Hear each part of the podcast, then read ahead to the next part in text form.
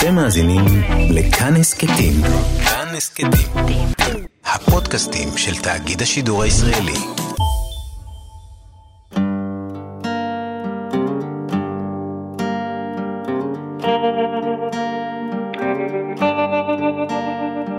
מאחורי הקלעים, שעה עם רותי קרן על צידו הנסתר של עולם התרבות והאומנות.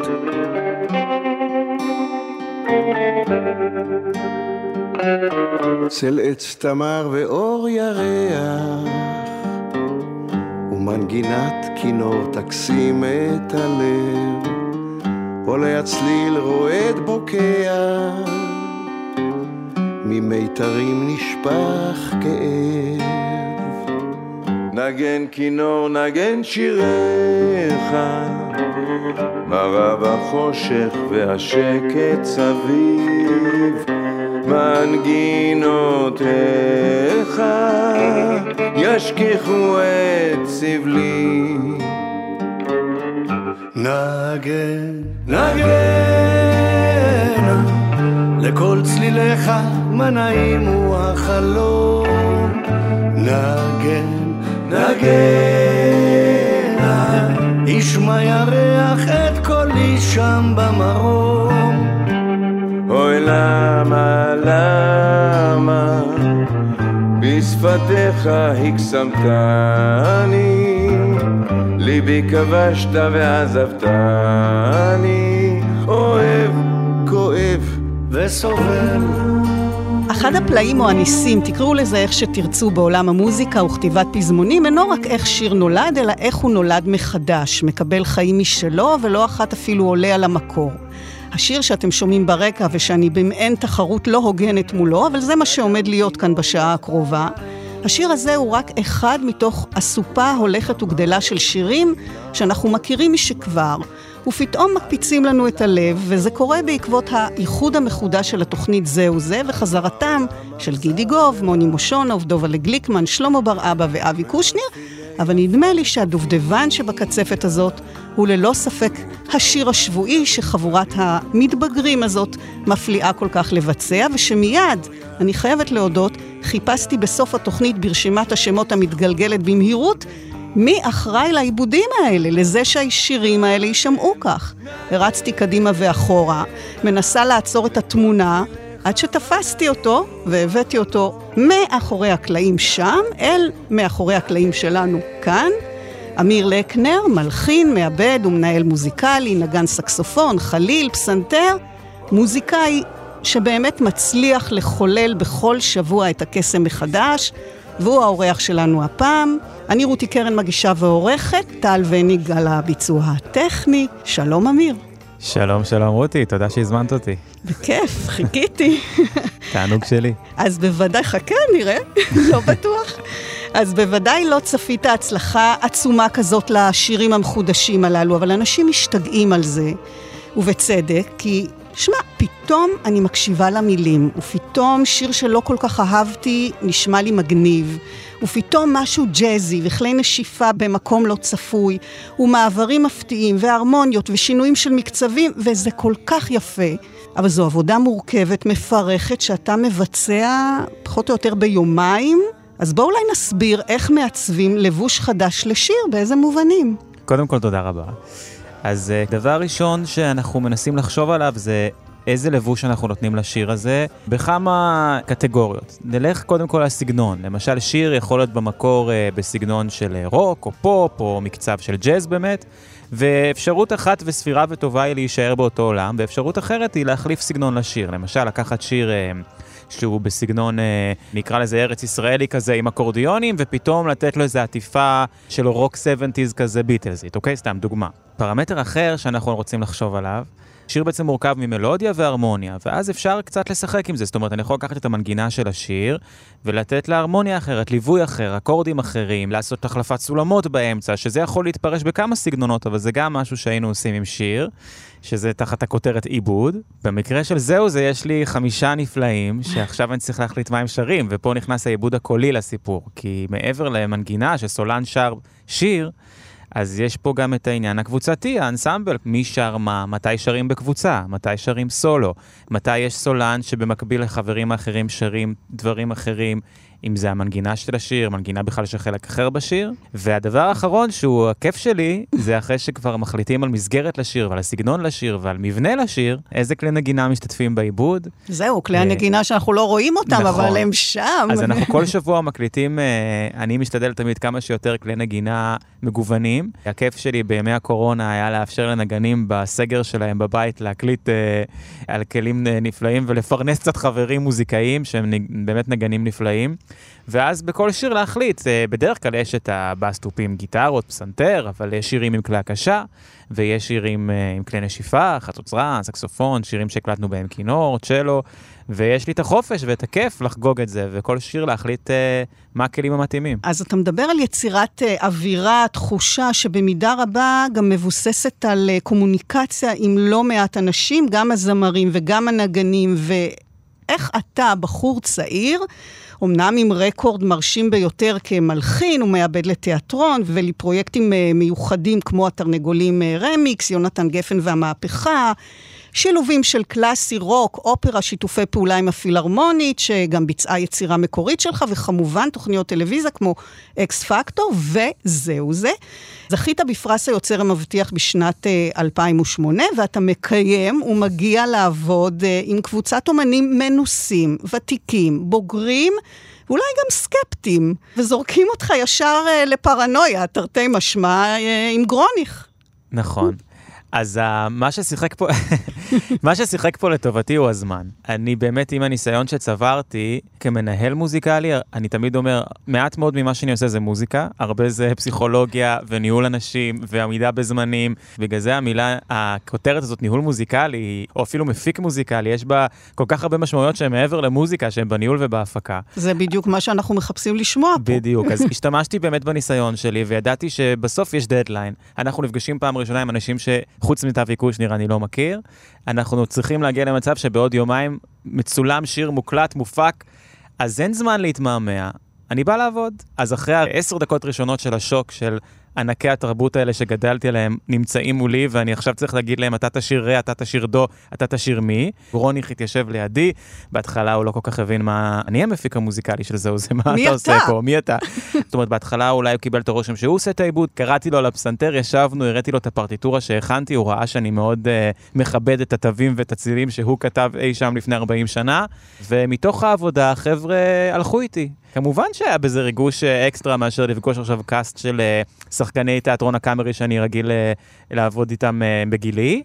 אבל אה, זה מה שנראה לי תפס פה, שנפגשים ערב באולפן, חברים, צריך לייצר עיבוד, בואו נעבוד. כן, אז טוב, תשמע, ממש קשה לבחור, כי השירים באמת אחד-אחד. מה שתפס אותי, ולכל אחד יש בוודאי את ה favorite שלו, גם לך, אני השתגעתי מהעיבוד של לוקח את הזמן. גם הג'אזיות, וכלי הנשיפה, וגם כי החבר'ה לקחו להם, לא יודעת אם את הזמן, אבל את הכיף, זה בטוח. הם עפים על זה.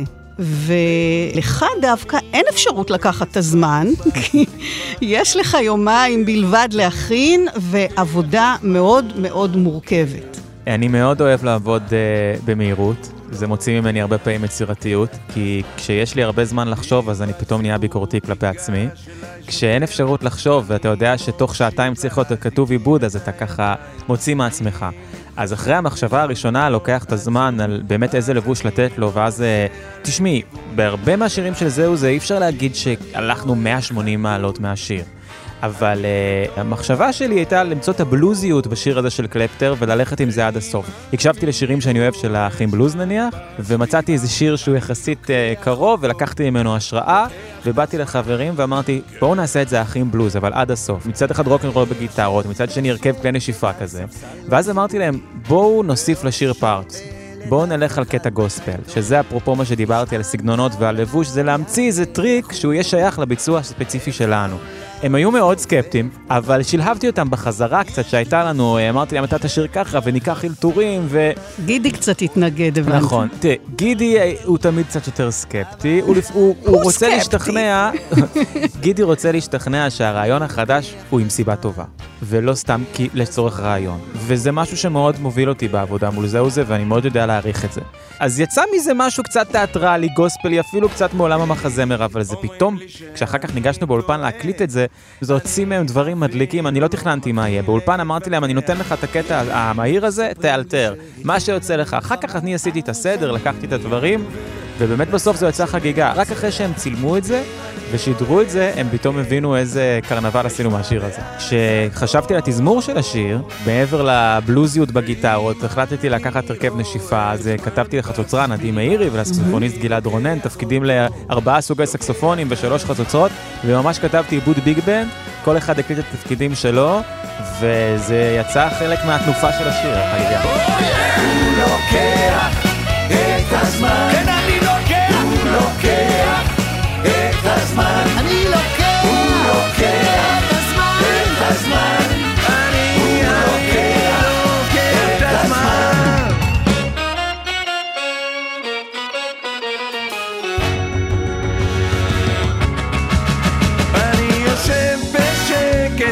ספסל לא ציבורי ולא שואל את אף אחד מתי תורי נשען על הירח ומביט.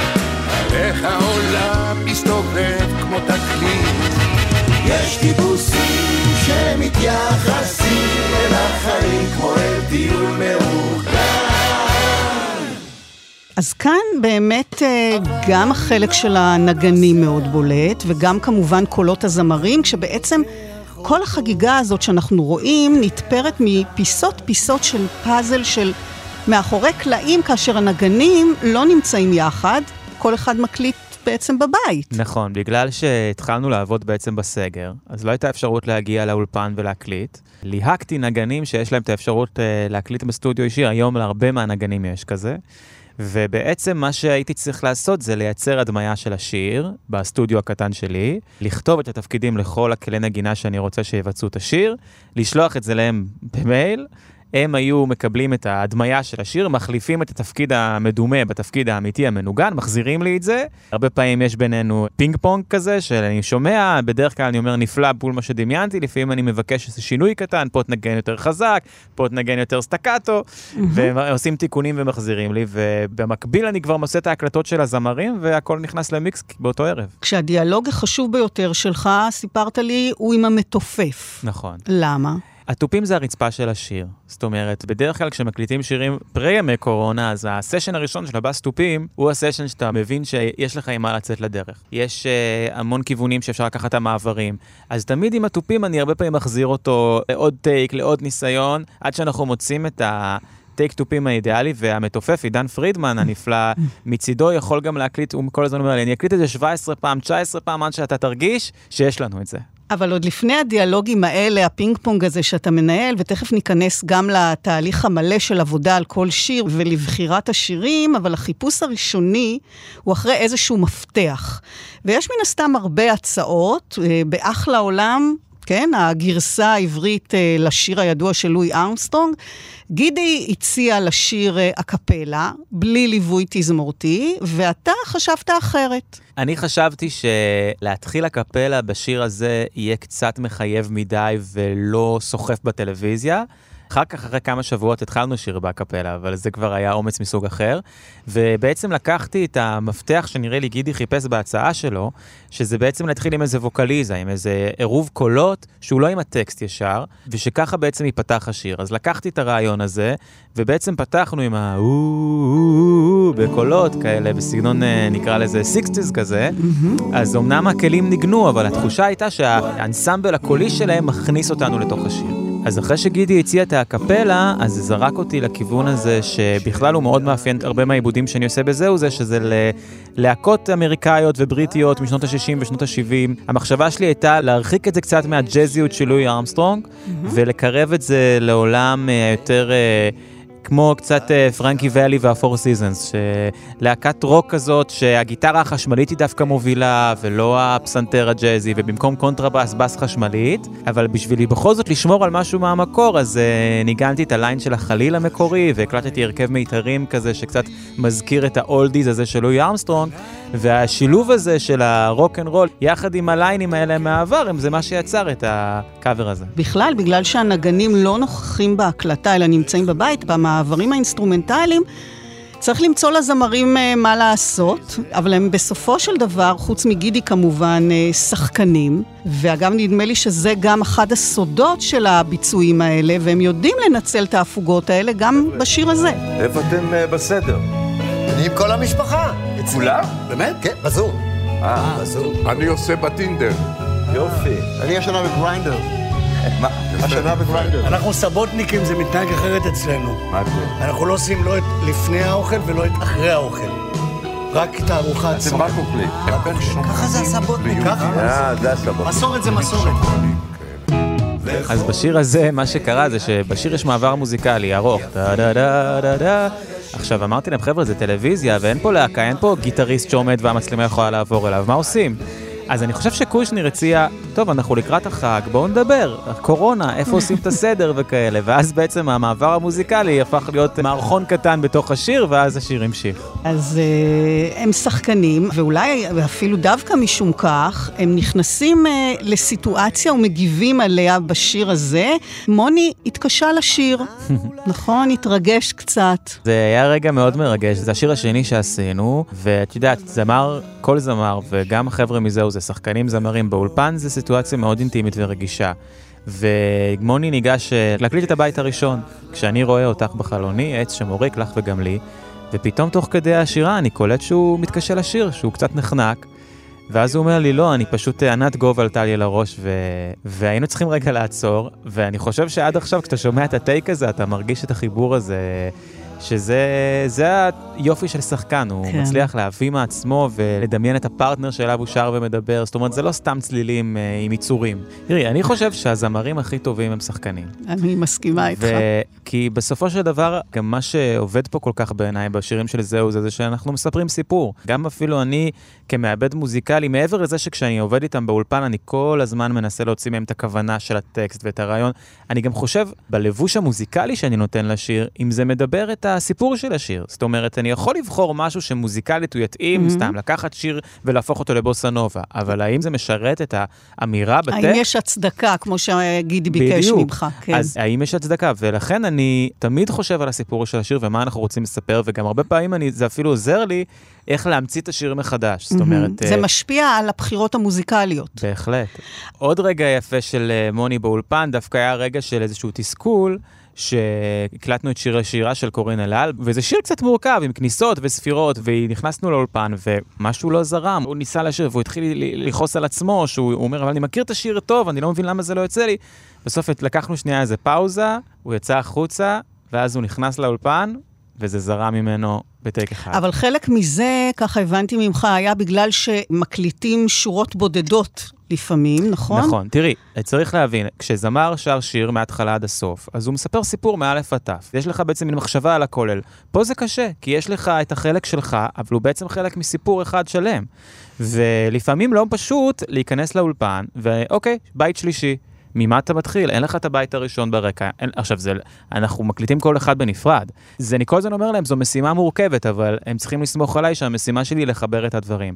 והרבה פעמים אני אומר להם, בוא תשאיר את השיר מההתחלה. זה לא הסולו שלך אמנם, אבל תשאיר אותו מההתחלה, ותיכנס לזה, ואז זה מכניס אותם את לעניינים. כן. אנחנו הרבה פעמים עושים את זה. ההקלטה של שורות בודדות בעצם מדגימה באופן מובהק את התהליך הזה, שהוא באמת מעשה טלאים מוזיקלי שלך, כי לא רק הנגנים מקליטים איש-איש בביתו, אלא גם את הקולות אתם מקליטים באולפן בנפרד, והפלא מתרחש בעצם כשמה שאנחנו רואים ושומעים בתוצר הסופי, לא מסגיר במאום מה שקורה מאחורי הקלעים, שזה לפעמים אין ספור טייקים, וסיפרת על מוני, אבל כל אחד פוגש שם מולך את עצמו, את קשייו, את החיבור האישי שלו. זה משהו מאוד אינטימי שהפוך לאווירת הביחד הזאת שאנחנו חווים. מאוד, ממש הפוך. כל אחד שהוא נכנס לאולפן, זה רגע אינטימי שלו עם עצמו ושלו איתי. אני מתייחס לזה ממש בחרדת קודש, כי זו עבודה מאוד רגישה להוציא מזמר באולפן גם את הטייקים הכי מחמיאים לו מוזיקליים, גם לדאוג שהוא יהיה מחובר לטקסט, וגם שהוא ירגיש נוח, ושלא, אני מצד אחד רוצה משהו אחר, מצד שני אני לא רוצה להעביר אליו ביקורת. וכל אחד מהם, לשמחתי, משבוע לשבוע, בגלל שהם קיבלו ביטחון מהתוצאות, הם בעצם הגיעו למצב שהם מאוד משוחררים איתי. וכמובן יונתן דנינו הטכנאי איתי באולפן, צריך להגיד, הוא חלק מהמשפחה האינטימית הזאת, וכל אחד מהם פשוט מתמסר.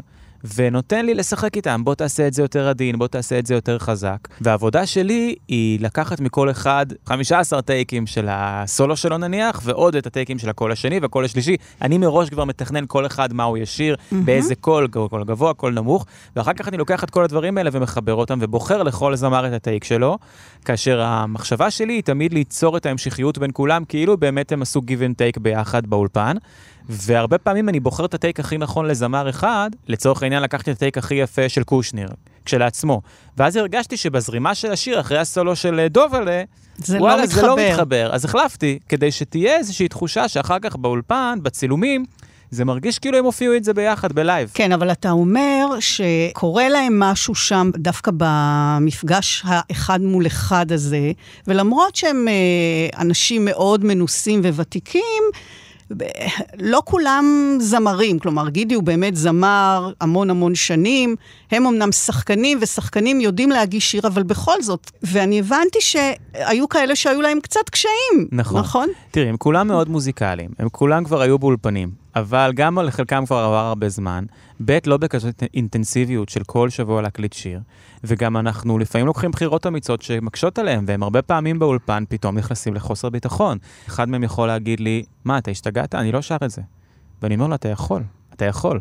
אז אנחנו מנסים, או שאנחנו לוקחים חלק אחר, הרבה פעמים הם פתאום מתקשים, אם פתאום איזה מלודיה לא נתקעת להם בדיוק כמו שצריך, או איזה צליל בורח להם, אני כמובן כבר מוצא את הדרכים שלי לשחרר אותם מזה, אבל זה לפעמים מכניס אותם לתסכולים. אז זהו, הבנתי שלדובלה, שהיה קצת חסר ביטחון, דובלה- נתת לו דימוי. אז זהו, דוב- דובלה הוא ההתגלות הכי נפלאה, כי באמת מכולם יש לו אולי הכי פחות ניסיון בשירה ובהקלטה, למרות שהוא בעצמו מוזיקלי ונגן קלרינט. ובהתחלה הרגשתי כשבשירים הראשונים שהוא נורא נסגר, הוא צריך למלא איזה פונקציה, והייתי צריך לשחרר אותו באיזשהו שלב, אמרתי לו, דובלה, תרגיש את הפרנק סינטרה. ואז הוא ככה פתח את הידיים ושר במין ג'אזיות כזאת, ויצאו ממנו צבעים. אחר כך הוא, הוא יוצא מהאולפן, הוא אומר, אני אמרתי לאשתי שאני פרנק סינטרה, אמרתי לאשתי שאני פרנק סינטרה. והיום אתם אומרים שהוא נשמע כמו יוסי בנאי. יוסי בנאי, כן. דובלה, אני כל הזמן אומר לו, אנחנו כבר עושים כבדיחות חיקויים של יוסי בנאי תוך כדי הקלטות. השבוע הקלטנו שיר של יוסי בנאי, אז אמרתי לו, אני דווקא לא רוצה שזה יישמע כמוהו, תמצא את הצבע שלך. תחזור להיות פרנק סינטרה. בדיוק. גם ברבא, שאנחנו מכירים בתור ליצן, פתאום בסיטואציה הזאת איתך באולפן אה, קורה משהו אחר. בר אבא זה תופעה מדהימה, הוא פשוט נכנס לאולפן ושר מנבחי נפשו כמו ילד. לפעמים נראה לי כמו נער מקהלה כזה, יוצא ממנו איזו זמיריות כזאת עדינה. לא היצק ולא זה, יצא ממנו איזה קול עדין. אני זוכר, הקלטנו את זו ילדותי השנייה, לבר אבא יש ילדה קטנה. ופתאום יצא ממנו איזה רגש. השבוע הקלטנו שיר באמת של יוסי בנאי, ויש שם קטע על אבא. ונתתי לו את הבית על הפרידה מהאבא. הוא התחיל לשיר, והוא אומר, וואי, אני חושב על אבא שלי. והוא יוצא מאולפן, הוא אומר, איזה זכות יש לנו. זה כמו טיפול, אני נכנס עם כאב ראש לאולפן, אני יוצא בלי. אז זהו, ברבא לא רק מתרגש ודומע, הוא גם מביא אתכם לדמעות מצחוק, בעצם לא הוא, אלא יצק, הדמות. אז זהו, אז uh, כשהקלטנו את צריך להזיע, שזה שיר שהם הקליטו בזהו זה לפני 40 שנה, אז הבית הראשון השארנו אצל ברבא. עכשיו, בזמנו בביצוע הוא שר את זה כיצק. ואז נכנסנו לאולפן, והוא פשוט לא הצליח להשתחרר מיצק. אמרתי לו, ברבא, עזוב את יצק, תשאיר אתה. ישר יצא לו הזה, והאקורדיון, אמרתי לו, תשאיר רגיל, והוא לא הצליח, הרייש יצאה לו, ופשוט לא הצלחנו לשחרר את יצק מההקלטה הזאת, ואנחנו באיזשהו שלב התחלנו להתפקע מצחוק, כי פשוט אי אפשר היה לנתק את זה, אמרנו לו, טוב, אולי תתלבש כיצק, בסוף אה, הוא שר איזה בית אחר, הצלחנו לשחרר את זה, והוא שר את זה אמנם באווירה יצקית, אבל כברבא. זאת אומרת שמה שאתה אומר כאן זה שהחיבור שלו היה בין המלודיה לבין הדמות. בדיוק. ברגע שנתת לו לשיר בית אחר, הצלחת. תראי, למוזיקה יש כוח מדהים. ברגע שהוא שר את הבית הזה, זה כאילו יצא ממנו, עכשיו הוא לפני 40 שנה, והוא שר את זה כיצק, כי זה מה שהשתרש לו בגוף. כן. עכשיו, זה לא עובד ככה עם טקסטים ומונולוגים, רק בשירים זה יכול לעבוד ככה, שפתאום זה יוצא ככה מהשרוול, כאילו מאז ומתמיד הם עשו את זה.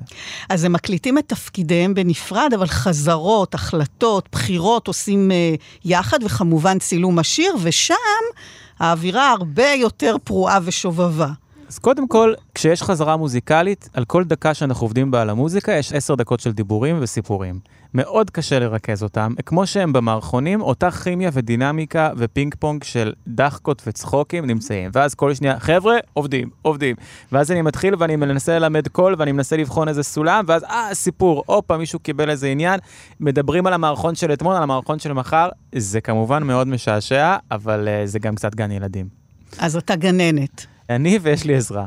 אבל אני מוצא את דרכי, באיזשהו שלב אני כבר היום, ויש לי דינמיקה איתם שאני או מצטרף לצחוקים או מאפס אותם. טוב, אני מבינה שעכשיו בזמן הקורונה נאלצת לטפל uh, בשני פעוטות, אז uh, ככה אתה משכלל את כן, uh, כישורי הגננות שלך. בדיוק, אני חצי יום בזמן שאשתי בעבודה עם הבנות שלי הקטנות, ואז בחצי יום השני אני עם הבנים שלי הגדולים. כן, וזה מביא אותנו לראשית התהליך של בחירת השיר, הכי מסובך, נכון? הכי מסובך, וואו, כל כך בררנים. מאוד קשה למצוא שיר אחד שכל החמישה אוהבים, ומוכנים ורוצים לשיר. שתיים, שיר שמתאים לקולות שלהם. בכל זאת מדובר על הרכב. יש שירים שלא מתאימים לשירה בהרכב, ויש שירים שהסולם שלהם או המנעד הקולי שלהם לא מאפשר את זה שהם ישירו. יש שירים שפשוט לא מתאימים להלך הרוח כרגע, או למשל יש חישובים, אה, כבר עשינו שיר של אה, נניח, אני סתם אומר, אריק איינשטיין, אז לא נעשה עוד, או קורין אלעד. יש המון המון פרמטרים, וכשמגיעים לשיר שרוצים לשיר, אז מסתבר שביצעו אותו בלילה גו ולא רוצים לחדש שוב. היה לנו מקרה כזה שבחרנו שיר, היינו התחלנו לעשות איזה שיר של משינה, וכבר עשינו עיבוד וכבר שרנו, ואני תוך כדי החזרה מרגיש שזה על יד, קשה להסביר מה. אבל שזה לא מתיישב, ואני מסתכל עליהם ואני אומר להם, זה לא קורה, אה? עכשיו, אנחנו צריכים ביום למחרת להקליט, כאילו אין את הפריבילגיה. show must go on כזה. כאילו, אם יש שיר שלא מתיישב, אנחנו נחליף. ואז מישהו קופץ, נכון, אנחנו צריכים לעשות את זה ואת זה. וואלה, זה וזה. שנייה, מדפיסים מילים, גלית קלדרון המפיקה הנפלאה, מדפיסה את הטקסט, שרים, תוך עשר דקות יש סולם, מבנה, אני הולך להכין סקיצה. אז אתה באמת צריך להתאים אה, המון פרמטרים, סגנון וסולם ותפקידים, כלים, זמרים, ויש הצעות שלא תמיד, אגב, אתה אוהב, או מבין מה הסיפור סביב השיר הזה, כמו למשל אה, בסתם יום של חול. נכון. שיר נפלא של שמעון ישראלי, שלך נשמע מיושן. אז אני קודם כל למדתי על עצמי, שכשמשהו נותן לי קודם כל ברקס, אז אני הולך הכי לאהוב אותו בסוף. זה מבחינתי המשימה, וזה האתגר. ואמרתי, איך אני לוקח את השיר הזה שהחבר'ה כל כך אוהבים, למשהו שהוא, אה, שגם אני אוהב. וככה ניגנתי אותו עם עצמי קצת, הקשבתי לו, ואז אמרתי, אוקיי, אני לוקח את זה לביג בנד, ג'אז ואלס, אני הולך לעוף עם עיבוד כלי נשיפה פרוע, ולעשות את זה ממש מין ברודוויי ג'אז כזה. השמעתי לחברים את הרעיון, הם התלהבו בטירוף, והיום זה אחד הביצועים שאני הכי גאה בהם. במיוחד על הפתיח הזה שנפתח רציטטיב כזה פתוח, וגידי פתאום באולבן אמר, אני רוצה לדבר את זה. ואז השארנו את הטייק המדובר, וזה יצא כל כך קסום. וזה באמת אחד הטרקים שאני הכי מופתע שהצלחנו לייצר בשלט רחוק. שכל הנגנים ברמת הסקסופון, והחצוצרות, והבאס, והתופים, והגיטרות, כולם ניגנו בבית שלהם. לקחתי גם uh, פסנתרן ג'אז איתמר גרוס, ופשוט זה נשמע כאילו ביגמן נפגש באולפן והקליט. ואז אוקיי, הגענו לאולפן, ומוני אומר, תשמע, אני רוצה להשאיר פה את הקולות הגבוהים, שהרבה פעמים, אני, בדרך כלל אני נותן לקושניר. אמרתי לו, יאללה. ופתאום הוא בא עם הסתם יום של חול. וואו, וזה התאים לפארט הזה של הברייקים של התופים שעפנו עליו, והוא יצא מין פרדי מרקורי כזה ממוני. אפשר לשמוע את זה בהקלטה. זה, זה השחקן שיש לו גם תעוזה. לעשות אה, פתאום משהו קולי. אני אגיד לך יותר מזה, זה לא רק השחקן, הם כמו ילדים בגן משחקים שרוצים לנסות, הם מבחינתם מנצלים כל חוויה כזאת ללימוד עצמי, להתפתחות עצמית. זה הכוח של החבר'ה האלה, הם, הם כותבים לי, אני רוצה פה לשיר את הגבוה, אני רוצה פה לנסות את הנמוך, אני רוצה פה לשיר את הקולות השניים, אני רוצה לעשות כל... כל מה שכיף להם זה לשחק בתוך המגרש הזה, זה להמציא את עצמם, ואנחנו באמת משבוע לשבוע רק מחפשים איך לגוון, וזה לא פשוט.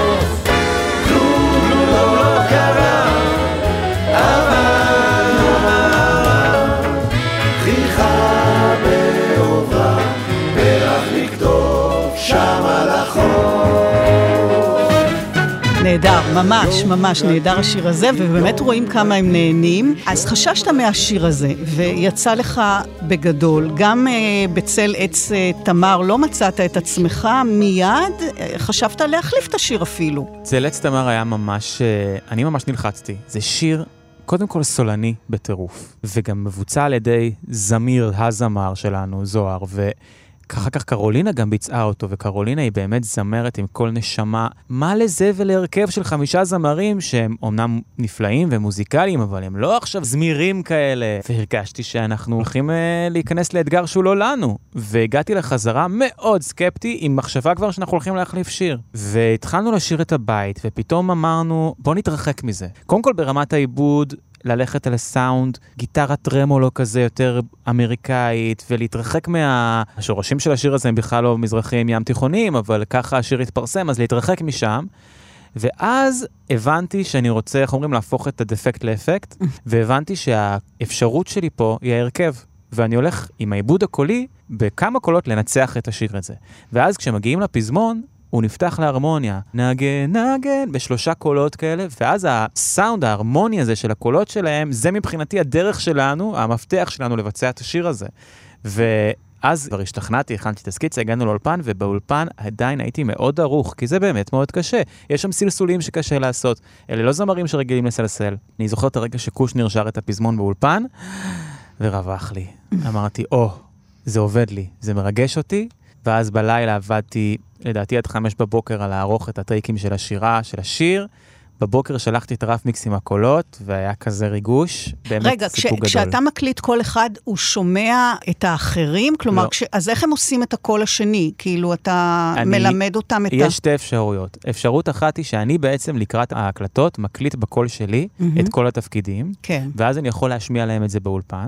שנית, לפעמים אפשר לשיר את הקול השני בלי ששומעים את הקול הראשון, ברגע שאני אולי זה אפילו יותר מזכיר קל. להם. לפעמים זה גם יותר קל, כן. בדיוק. האחריות להרכבת הפאזל היא שלי, והם. פשוט סומכים עליי. כן, והם שרים מה שאני מבקש מהם. יש כאן גם מעברים אה, חדים בין הפזמון לבית, בהחלט. מבחינת הגבהים, ברור, וגם המנעד. כשיש מודולציות, אני כל פעם... תראי, גם זה לוקח זמן. שיר כן. של שלוש דקות, כל אחד מקליט שעה. ההתאמה הזאת שצריך לבצע באמת במנעד הקולי, וגם למצוא סולם שמתאים לכולם. אני כל הזמן חושבת, איך אתה מוצא את הסולם שנוח לכולם, וגם אולי לא ליצור, אני לא יודעת אם זה קיים פה, אבל אה, קנאת סולואים? אז קנאת סולואים איננה, מה שכן יש זה את הניסיון שלי משבוע לשבוע לאזן את זה. זאת אומרת, יש שירים ששבוע אחד מוני יותר הוביל, אז שיר שני דובלה יפתח, ושיר שלישי גידי יותר יוביל, זאת אומרת, המחשבה היא כן לייצר אה, איזון, גם בשביל הגיוון. ולגבי הסולם, אז אה, בהתחלה זה באמת היה לי קשה למצוא, עד שהבנתי שלכל אחד יש את המנעד שבו נוח לו, ואז אפשר להרכיב את הפאזל. כלומר, את החלקים הנמוכים, למשל דובלה וגידי יותר שרים, ואת החלקים הגבוהים, מוני, ברבא ואבי יותר שרים. ואז בעצם גם שיר שיש לו מנעד יחסית רחב, אפשר למצוא את הפתרונות בחלוקה ביניהם. וכל זה מביא אותך לשעות ארוכות של עריכת הקולות, שזה משהו שהתיישב עליך כבר מילדות, נכון? כן, תראי, אחד האתגרים שאני הכי אוהב בעבודה שלי היא עבודה עם זמרים ועיבודים קוליים. אני זוכר את עצמי מילדות מקשיב לתרנגולים וללהקות צבאיות, והכיף שלי היה עוד בחטיבה לשיר בקולות עם החברות והחברים שלי. בכלל, אני חושב שההרמוניה של קולות זה... אחד הצבעים המוזיקליים הכי יפים ומרגשים שיש.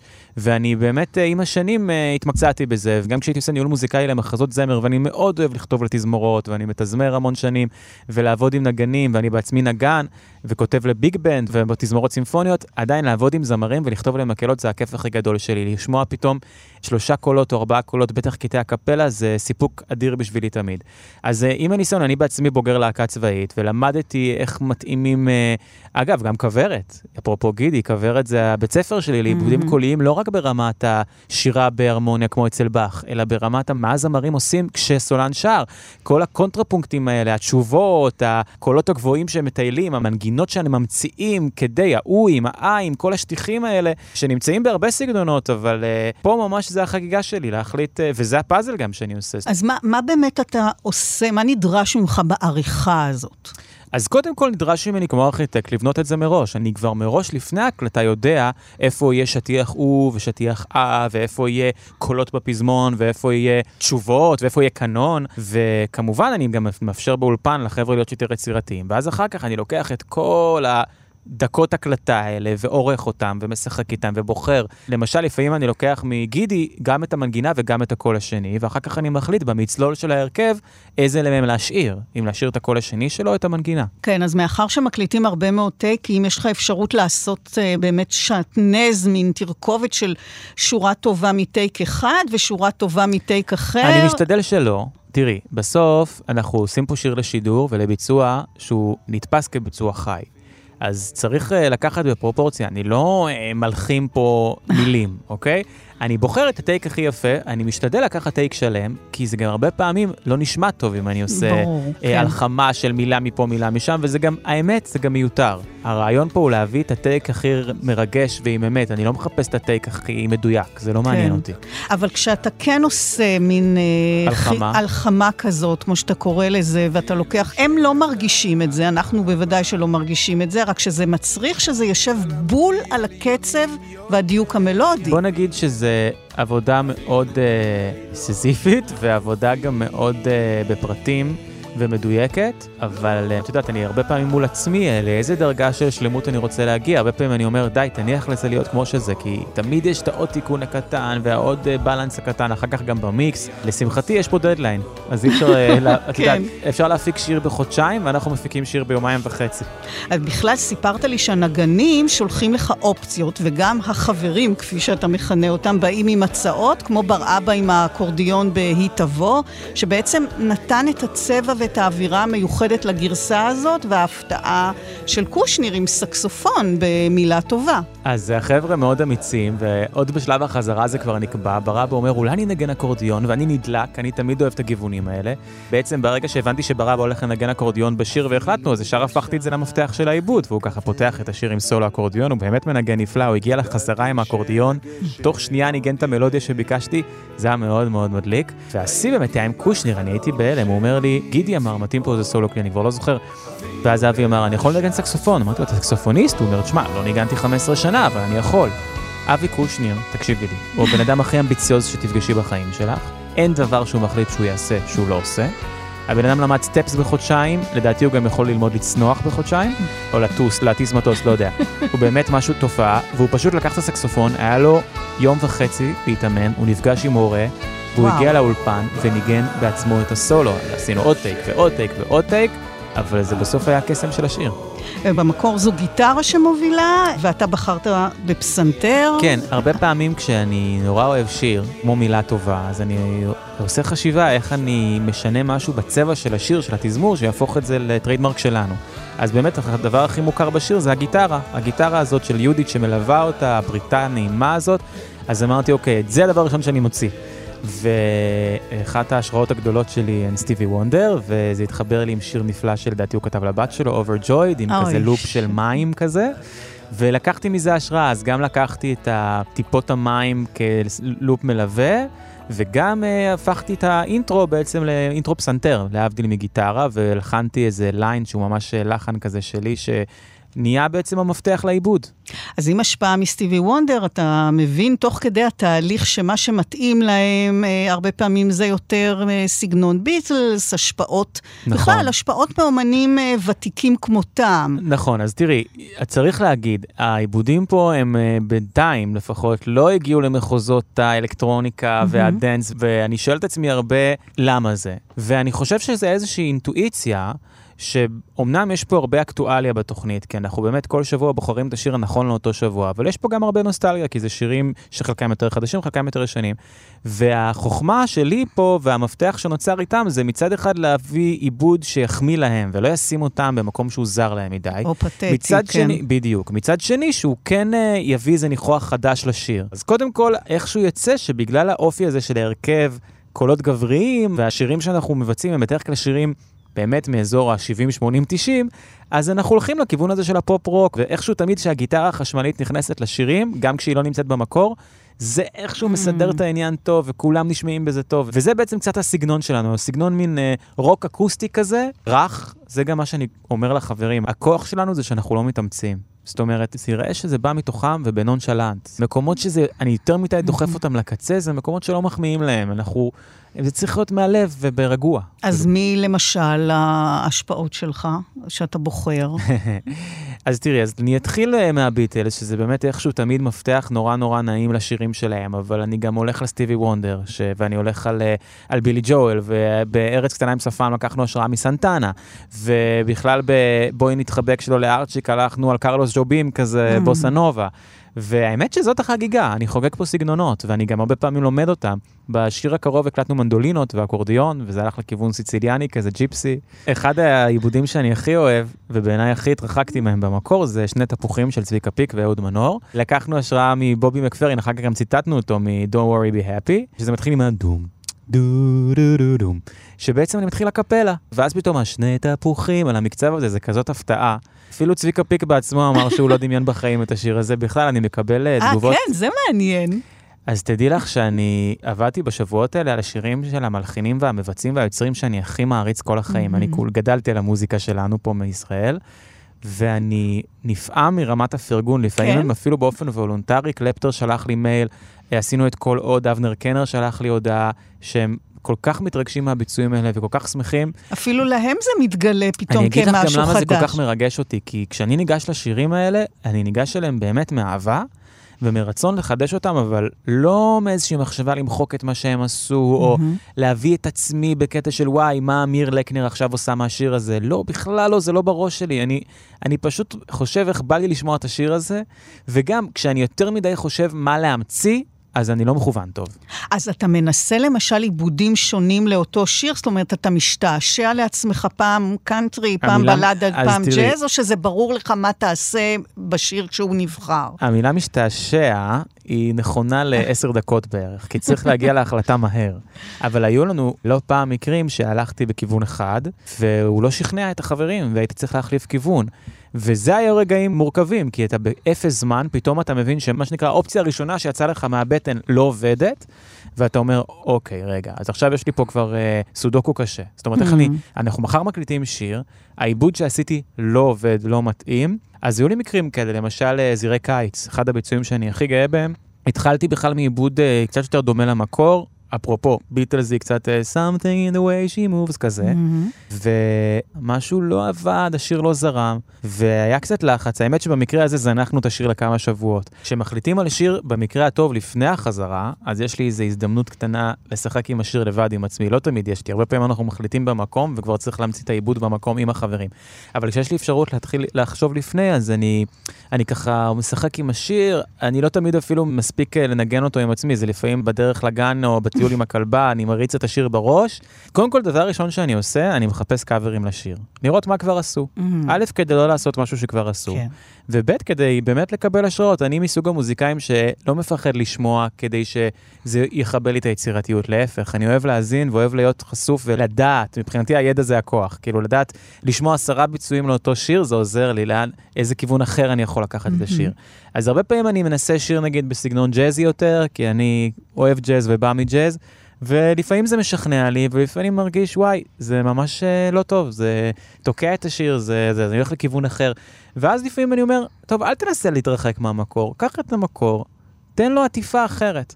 אז למשל, אה, זו ילדותי השנייה, שיר שאני באמת כל כך אוהב, והאמת שקצת חרדת קודש לגעת מבחינתי במתי כספי, כי הוא. באמת, גם אני יודע שהוא מאוד פדנט, ואני יודע שהוא לשמחתנו עוד איתנו, ועלול עלול להאזין לזה, וגם uh, אני מעריץ, מה אני אעשה? והייתה לי מחשבה, מה אני עושה עם השיר? וניסיתי, באמת בבוסה נובה אני חושב, או ניסיתי, בסוף אמרתי, אתה הורס. תן לשיר להיות, והמפתח היה במקום הפסנתר, גיטרה קלאסית.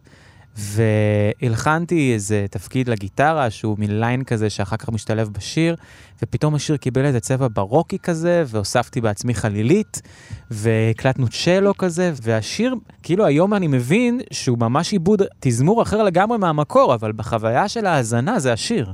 כן, אבל לא תמיד זה, כפי שאתה מגלה לנו, זה עובד. בעוד סיפור אחד של אהבה, הצעה שאתה הבאת, נכון. וזה לא החזיק, חשבת על כל מיני פתרונות. נכון, אז עוד סיפור אחד של אהבה זה שיר שאני מאוד אוהב, והתחלנו לעבוד על השיר, והיה לי מין עיבוד כזה נחמד עם צ'מבלו, קצת בהשראת הפיגיז כזה של הביטל, זה גם היה הצעה של גידי, ובית ראשון, פזמון, ואנחנו מגיעים לפזמון השני, וגידי אומר, לקנר, זה לא, זה לא, משהו צריך לקרות פה, משהו פה צריך לקרות. אני מבינה שבכלל גידי, אה, שהוא הזמר בחבורה, מאוד מעורב. אה... אז תשמעי, הם כולם זמרים בחבורה, ובאמת כולם מאוד מעורבים ומציעים הצעות, אבל גידי זה משהו אחר, זה... הוא גם גיד... מבקר, והוא גם מתנגד. גידי הוא המנטור שלי פה, הוא בית ספר שלי, לעיבוד. הוא באמת אה, הלא מוזיקאי במרכאות, הכי מוזיקאי שאני מכיר. מעבר לידע הנרחב שלו בסגנונות, והוא מכיר כל כך הרבה תקליטים ומוזיקות. יש לו איזו תחושת בטן לגבי דברים שאני לא, כבר לא מתווכח איתה. Mm. הוא יכול להגיד לי על מבנה או על תחושה, על, פתאום לזרוק לי איזה רפרנס לשיר uh, של איזה להקה שאפילו אני לא מכיר, והוא אומר, זה מה שאתה צריך פה, סולו גיטרה כמו פה, וזה מדהים. ובאמת יש לו, אנחנו עכשיו עושים שיר של אמיר בניון, ספוילר, אני לא אגיד איזה, ואז הוא אומר לי, הוא כותב לי, חצוצרה. ואני אומר, אוקיי, חצוצרה. עכשיו, האינסטינקט הוא, מה לעזאזל הקשורה חצוצרה פה?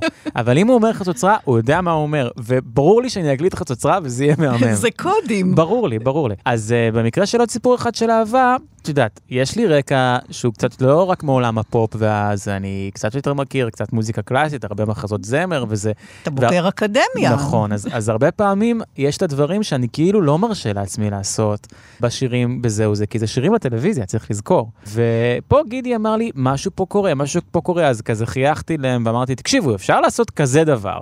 ואז ניגנתי להם מצב שמהפזמון השני, זה הסוף, אבל עוד ניפגש, במקום לעבור לפעמת, בוכה, פתאום עושים מודולציה לסולם אחר לגמרי.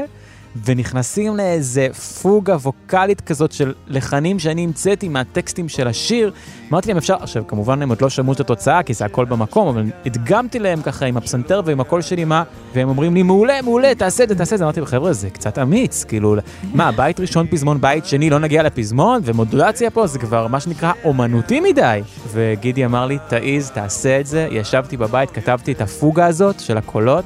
וזה יצא קטע מדליק מאוד. עם צ'מבלו? אז נכון, אז השתמשתי בצ'מבלו, לא הקלטתי צ'מבלו אמיתי, תסלחו לי, זאת הדמיה, אבל uh, סאונד של צ'מבלו ומיתרים סטקטו כאלה קאמרים uh, מוצרטים, ואווירה כזאת כמובן עם, שילוב. דרישת שלום מבח. בדיוק, אבל עם, כמובן עם uh, קריצה ועם גם גימיטרה חשמלית ועם וסטופים כמו שצריך.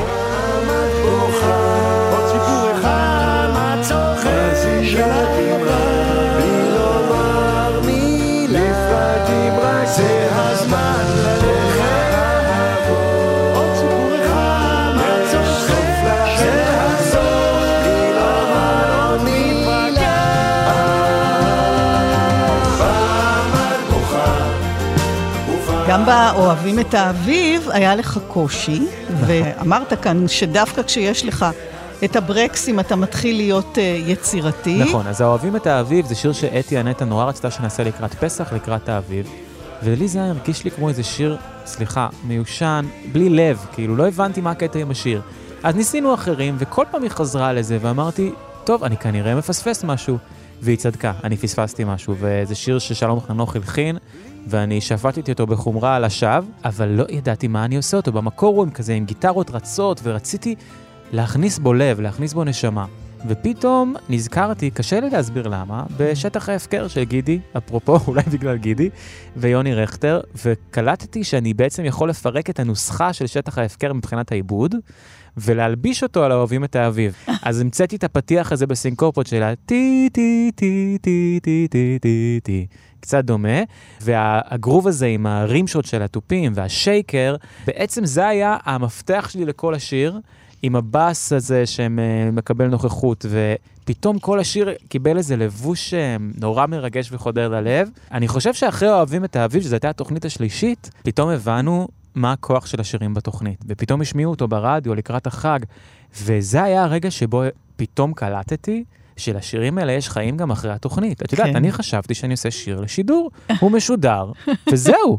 עשיתי כבר שירים לשידור. השירים פה פתאום נהיו משהו שהוא בכלל בכלל הרבה מעבר כן. לשידור, שזה גם מאוד מאוד מחייב, ומשבוע לשבוע גם נהיה מלחיץ, רותי. אני מתארת לעצמי. אני צריך כל שבוע ביומיים לעשות פה שיר שהולך לאלבום במרכאות.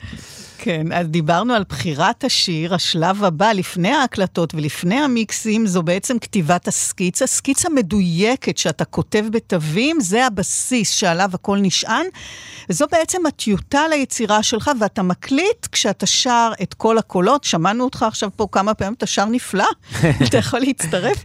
אז אתה מנגן בסימולציה את כל כלי הנגינה ושולח לאישור, שזה נראה לי עסק די בעייתי, כי תמיד יהיה למישהו משהו לומר. אז תראי, צריך לעשות את זה מאוד זהיר.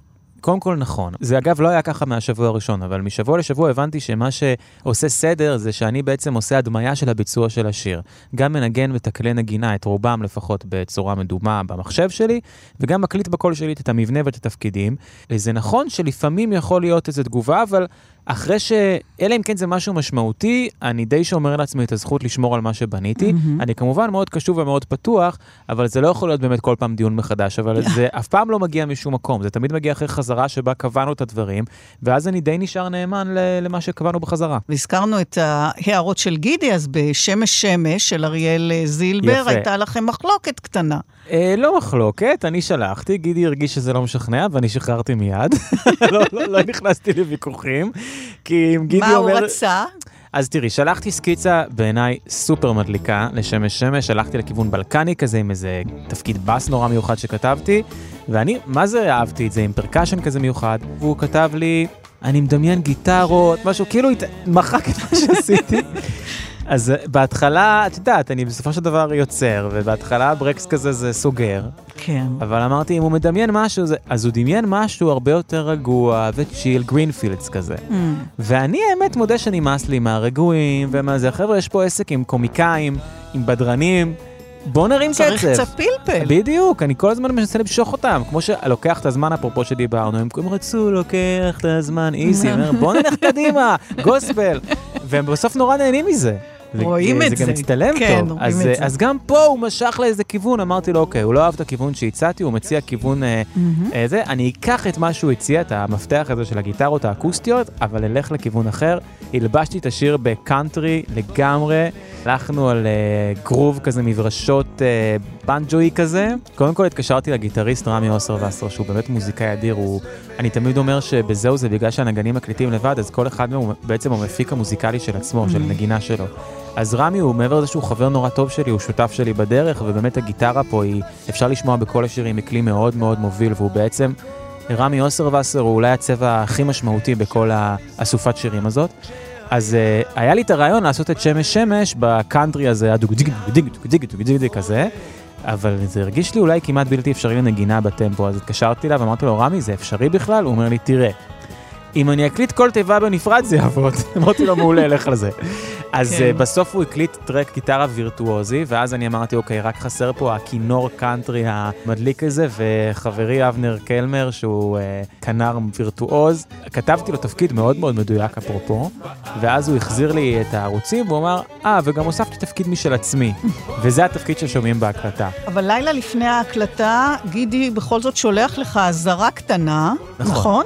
החלפתי את העיבוד והקלטתי סקיצה מחדש בסגנון הזה של הקאנטרי, ושלחתי לו, והוא כותב לי, מצוין, אהבתי את הכיוון, בית שלישי. עכשיו לך תפצח את הקוד.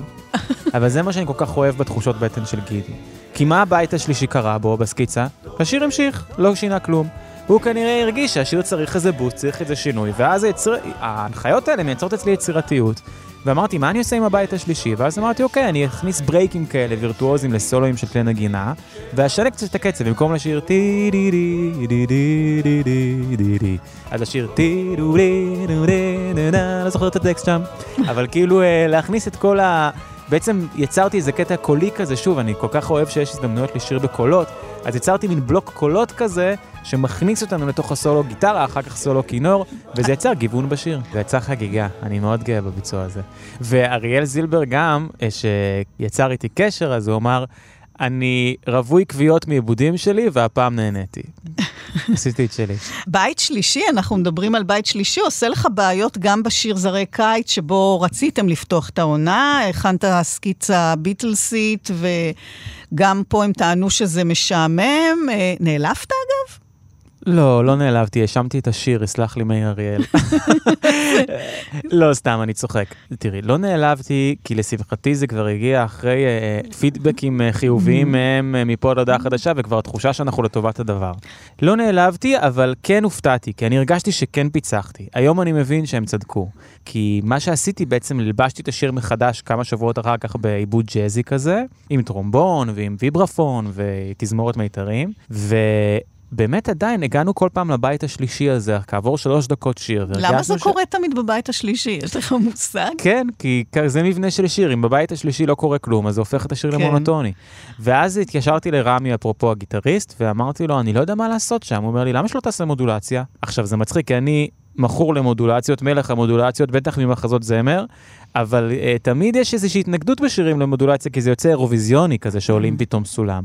אבל במקרה הזה זה פשוט עבד כמו כפפה, הוספתי גיטרה אקוסטית שם פתאום, כאילו יצאתי קצת, הלכתי מאוד בכיוון ג'אזי שנות ה-50-60 כזה, ואז כן. בבית השלישי פתאום הכנסתי קצת קונגס וגיטרה אקוסטית, והשיר פתאום קיבל איזה תפנית, עלינו סולם, זה החיה את השיר מחדש. השיר באמת נותן אווירה של געגוע, זו התחושה. ותגיד, איך אתה מסתדר עם הזמן? סיפרת שאתם...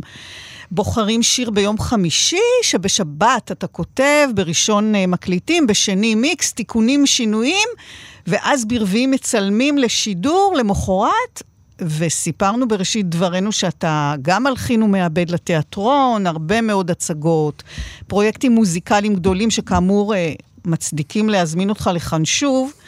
משפחה, ילדות קטנות, אה, אני יכולה לגלות למאזינים שגם בתהליך מולי, בהכנת התוכנית הזאת, היית זמין בכל רגע, שולח לי בתוך דקות אה, דוגמאות, הסברים, מרואיין מצטיין. תודה. אז, אז מה הסוד? של ניהול הזמן. אחד זה הזכות לאהוב מאוד את מה שאני עושה, ו... ליהנות מזה ולא לשקוט עד שאני לא רגוע עם העשייה שלי. עדיין יש 24 שעות ביממה בלבד. אה, ולפעמים יש רגעים מאוד קשים של חוסר שינה. זה מאוד קשה גם להישאר בשליטה ובנועם כל הזמן כשישנים מעט ועובדים הרבה. וגם נראה לי כוחו של הרגל וגם הרבה תמיכה מהבית. כן, אז איך אתה מרגיש עם כל הדבר הזה שבאמת אה, נועד לתוכנית אחת? ותפס ככה, זה בוודאי מאוד מאוד מספק, אבל... אה, אז ככה, אני אענה לך בכנות. זהו, זה התחיל מתוכנית אחת בזמן סגר כשהעולם משתתק, והיו תקופה ארוכה עכשיו שזהו, זה המשיך, אבל גם הפרויקטים שלי בתיאטרון ובטלוויזיה המשיכו. ופתאום הרגשתי שזהו, זה משתלט לי על החיים, ובאמת הייתי צריך לעשות רגע חישוב מסלול מחדש. האם אני בעצם uh, שם בצד את הפרויקטים, אני עכשיו מלחין פרויקט לתזמורת המהפכה, ואני הלחנתי עכשיו פסקול uh, הצגה בגשר, אז עד עכשיו זו הייתה מין אינרציה כזאת של דחיתי את הדברים האחרים, והעבודה בטלוויזיה זה קצת כמו עבודה באקטואליה, יש כל הזמן משהו דחוף לעשות, mm. כל הזמן יש את השיר הבא לקדם, ואז אני למדתי על עצמי, אני לא הייתי מנוסה בזה בכלל. את יודעת, בתיאטרון כשאתה עובד, יש תאריך התחלה, תאריך עלייה, ואתה מחלק את הזמן בתוכו. פה בטלוויזיה, את יודעת, פתאום מחליפים שיר, פתאום מוסיפים תוכנית. אני למדתי את זה, למדתי את זה משבוע לשבוע. היום אני כבר יודע לא להילחץ מזה, לדעת שאני כנראה אמצא את הזמן לכל דבר. יש לי אנשים שעוזרים לי, יונתן דנינו על המיקסים והנגנים, ודברי איתי עוד חצי שנה, נראה מה המצב. לא, אבל גם העניין הזה שזה באמת כל כך תפס, נעשה כל כך אה, אהוב ופופולרי, זה נורא כיף, אבל זה גם אה, די מלחיץ. אז תראי, ברגע שמשבוע לשבוע קלטתי שהשירים מקבלים אה, כזאת אה, חשיפה וכל כך הרבה השמעות והאזנות, אז קרו שני דברים. אחד, קיבלתי תגובות מאנשים שאני לא מכיר, ואני כל כך הרבה שנים בתיאטרון, אבל אני לא מכיר את זה. שפתאום פונים אליי, זה מדיה אחרת, זה מדיום אחר, זה חשיפה מסוג אחר, וזה כל כך ריגש אותי שאני פתאום מקבל מייל ממישהו שזה תמיד הולך ככה. תודה רבה על העיבודים, הנה כמה שירים שאני מציע לכם לעשות. אני מקבל המון הצעות לשירים. כן. והדבר השני זה שהרגשתי שהצבנו פה איזה רף שמאוד קשה לעמוד בו, ואני חייב להגיד לך שזה לא פעם ולא פעמיים דרך אותי ברמה של חרדה. של איך mm. אני מצליח באפס זמן הזה לא ליפול ולא לאכזב. ולכן, אגב, הרבה פעמים כשכבר מקוצר הזמן אמרתי, טוב, אני אשאיר את זה רק עם גיטרות או זה, אז הייתי הולך לישון וקם למחרת ואני אומר, לא, אל תרשה לעצמך לבזבז את המתנה הזאת, תכתוב תפקיד לחצוצרה, תקליט חצוצרה, אתה תמצא את הזמן. יש בוודאי לא מעט רגעים שאתה נוצר במיוחד, משהו משמעותי בעבורך, מרגש, מתסכל, מרגיז, מאתגר, מצחיק, בטח יש מלא צחוקים שם. יש מלא צחוקים. יש מלא צחוקים. קודם כל, כל החודש הראשון זה בכלל היה קטעים עם הקורונה, ולחטט את המיקרופון בין זמר לזמר, ולא ידענו איך להתנהג. היום אנחנו לצערי כבר קצת התרגלנו, אבל זה הוליד המון המון חוסר מודעות, המון חרדה אצל החברים. את יודעת, הם אנשים, אה, סליחה, לא צעירים. היה קשה לה, בכלל לשכנע אותם לבוא לאולפן, להרגיע אותם. לקח לי לפעמים רבע שעה לתוך הסשן בכלל להירגע שנייה מהחרדה. תראי, אני לא חושב שדיברתי על זה מספיק, אבל אני מדבר על החברים בזהו זה כאילו הם חברים שלי עכשיו, אבל זה באמת אנשים שאני מילדות מעריץ. כשזהו זה התחיל, לדעתי עוד לא נולדתי, אבל uh, את השידורים החוזרים אני ראיתי. ומבחינתי לעבוד איתם כל שבוע זה התרגשות כל פעם מחדש, וגידי גוב הוא פסקול חיי, ואני שמעתי הכבש ה-16 ואת אין עוד יום מילדות, והאלבום שהכי שמעתי כל החיים שלי, אפילו המשכתי לתוך החטיבה, זה העיקר זה הרומנטיקה, ההופעה החיה של יוני רכטר, שהסתיימה בשיר נבואי קוסמי עליז. וכשהחלטנו לסיים את העונה הראשונה עם השיר הזה, אז הגענו לאולפן, זה כבר היה השיר ה-14 או ה-15, זה כבר הייתה רוטינה. ופתאום אני, אני באולפן עם גידי, והוא מתחיל לשיר כמו עמוד ענן. והתמלאתי התרגשות, נהייתה לי צמרמורת בכל הגוף. אני פתאום אומר לעצמי, רגע, אני עכשיו יושב באולפן, מקליט עם המבצע המקורי את השיר ששמעתי, אני לא מגזים, מיליון פעם. אבל פתאום להקליט את גידי גוב, שר את השיר הזה בעיבוד שאני עושה, ואני מכוון אותו, ואני אומר לו, תשאיר יותר ככה, והקולות... זה באמת היה אחד הסשנים המרגשים. צבעת את עצמך אם אתה ער או חולם. ממש. יש חלום, אגב, אה, משהו מסוים לעשות, איזה שיר שבא לך נורא? אנחנו בעידן של קאברים, בזהו זה המקורי, עשו שירים מקוריים. אז החלום שלי זה להלחין שיר מקורי שחברי זהו זה יבצעו בתוכנית. אני מאוד מקווה שזה יקרה. ובכלל, אה, אני מרגיש שהעבודה בזהו זה החזירה לי כמוזיקאי את ההערכה לעניין הזה של עיבוד. כי באמת אחרי הרבה שנים שעבדתי כמנהל מוזיקלי ומעבד בעיקר, חיפשתי כמעט רק פרויקטים של הלחנה. כי הרגשתי שכשאני יוצר עם מוזיקה מקורית ומלחין, זאת אומרת גם אם זה בתיאטרון או גם אם זה לטלוויזיה, הרגשתי שזו תביעת חותם יותר גדולה שלי. אבל בזכות זהו זה אני, אני נזכרתי מה הכוח של עיבוד ומה הכוח של תזמור ומה הכוח של קאבר. Uh, וחזרתי למעבד והמנהל כן, המוזיקלי שאני יותר מאשר המלחין. שזה יצירתי לא פחות. זה יצירתי לא פחות. אנחנו מדברים על התהליך של מאחורי הקלעים, ובעיקר על העובדה שמאחורי החברים אה, של זהו זה המוכרים כל כך נמצא צוות ענק, והיום התרכזנו בצד המוזיקלי, הנגנים הנפלאים, שלא כבדרך כלל אה, שאינם נראים, וגם אתה, שרוקח את כל התבשיל הזה, אבל בסוף העונה הראשונה, גם הנגנים וגם אתה, בהופעה מול המצלמות, עם החמישייה, איך התחושה לצאת אה, אז, אל הזרקורים? אז זהו, אז השיר הזה בכלל הייתה חוויה. אז שיר נבואי קוסמי עלי, יאיר סלוצקי, המנהל האומנותי של האורקסטרה, תזמורת הג'אז הישראלית, הציע לשתף פעולה, ואני ישר התלהבתי, כתבתי לאורקסטרה לא מעט. ובעצם הגענו לאולפן, לברדו, והקלטנו את השיר ביחד, כל הנגנים, זה אחרי ששלושה חודשים לא ראיתי כלי נגינה שהוא לא שלי, צריכה להבין. ואנחנו נמצאים 16 מוזיקאים, פסנתר, בס, תופים, טרומבונים, חצוצרות, סקסופונים, חליל צעד. כולנו יושבים ביחד באולפן בחדר עצום ומקליטים ביחד את השיר הזה. זו הייתה חוויה כל כך מרגשת, דווקא בגלל שזה היה בתוך העידן הזה של הקורונה, שבאמת לא היינו רגילים להיפגש. ואחר כך גם להופיע עם החברים באולפן, ואני ניצחתי. כן. זה היה בשבילי, אני לא ידעתי שתהיה עונה שנייה. אבל העניין הזה שפתאום רואים אתכם גם, איזה זה תחושה. זה היה מדהים, זה היה כיף גדול. אני קיבלתי כל כך הרבה תגובות של איזה כיף זה פתאום לראות את הכלי נגינה בטלוויזיה. את יודעת, אנשים, אנחנו ב-2020, מתי ראית ארבע דקות מוזיקה על המסך עם תזמורת וזמרים? לא קיים כמעט. כן. זה באמת... אז זהו, ממה שאני ראיתי, הייתה שם אווירה של כיף. גם התרגשת במיוחד. ו... אני אגב לא רגיל להופיע, אני... זהו. תראי, אני, אני כילד הייתי אה, ילד במה כזה של תיאטרון. בצבא הייתי בלהקה צבאית והייתי זמר בלהקה צבאית. מאז הופעתי עם עידן רייכל שנה וחצי, שנתיים כנגן, וזהו, אני רק מאחורי הקלעים, אני לא מנגן בהצגות שלי, אני מקליט לפעמים. אני בכלל לא רגיל להופיע, אז זה היה בשבילי גיוון כן. מאוד גדול ומאוד מרגש. פשוט אמרתי, מה, האורקסטרה שלמה תצטלם עם זה ואני לא אהיה חלק? רציתי להיות בעניינים. אז זהו, זה, זה לא שכיח uh, לראות uh, את המנצח, אולי חוץ מגוסטבו דודמל, שרוקד, ואתה... רותי, את שואלת לי, ה performance שלי זה היה כל כך לא, מהשרוול. כי אתה רקדת שם, וזה היה כל כך לא מתוכנן, אני אגיד לך את האמת, אני אפילו לא ידעתי אם מצלמים אותי. זה נשמע שקר, אבל זה אמיתי. ידעתי שאני במצלמות, אבל הייתי כזה בצד, ופשוט עשיתי fun, אין לי מה לומר. עשית fun. אבל לבשתי את הז'קט שאמא שלי ביקשה שאני אלבש. אמיר לקנר, תודה רבה לך. תודה לך, רותי. בתוכנית מאחורי הקלעים שוחחנו היום על אה, עיבודים מוזיקליים בתוכנית זהו זה. תודה למלחין, למעבד, למנהל המוזיקלי אמיר לקנר. אני רותי קרן מגישה ועורכת. עוד תוכנית גם בשישי הבא בשש, ובהסכת לצד כל התוכניות הקודמות. להתראות. איזה כיף היה. כמו בריג'יט ברדו שתפסה כבר את העסק. השאירה מאחור את הטוב ואת הרע.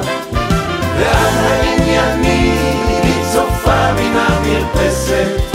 משהו בך יאמר לך הפסק בלי להתכוון, תן לעצמך ללכת. כל החישובים ייגמרו מעליהם. כמו העץ שקם לתחייה מן השלכת משהו בך יאמר לך המשך.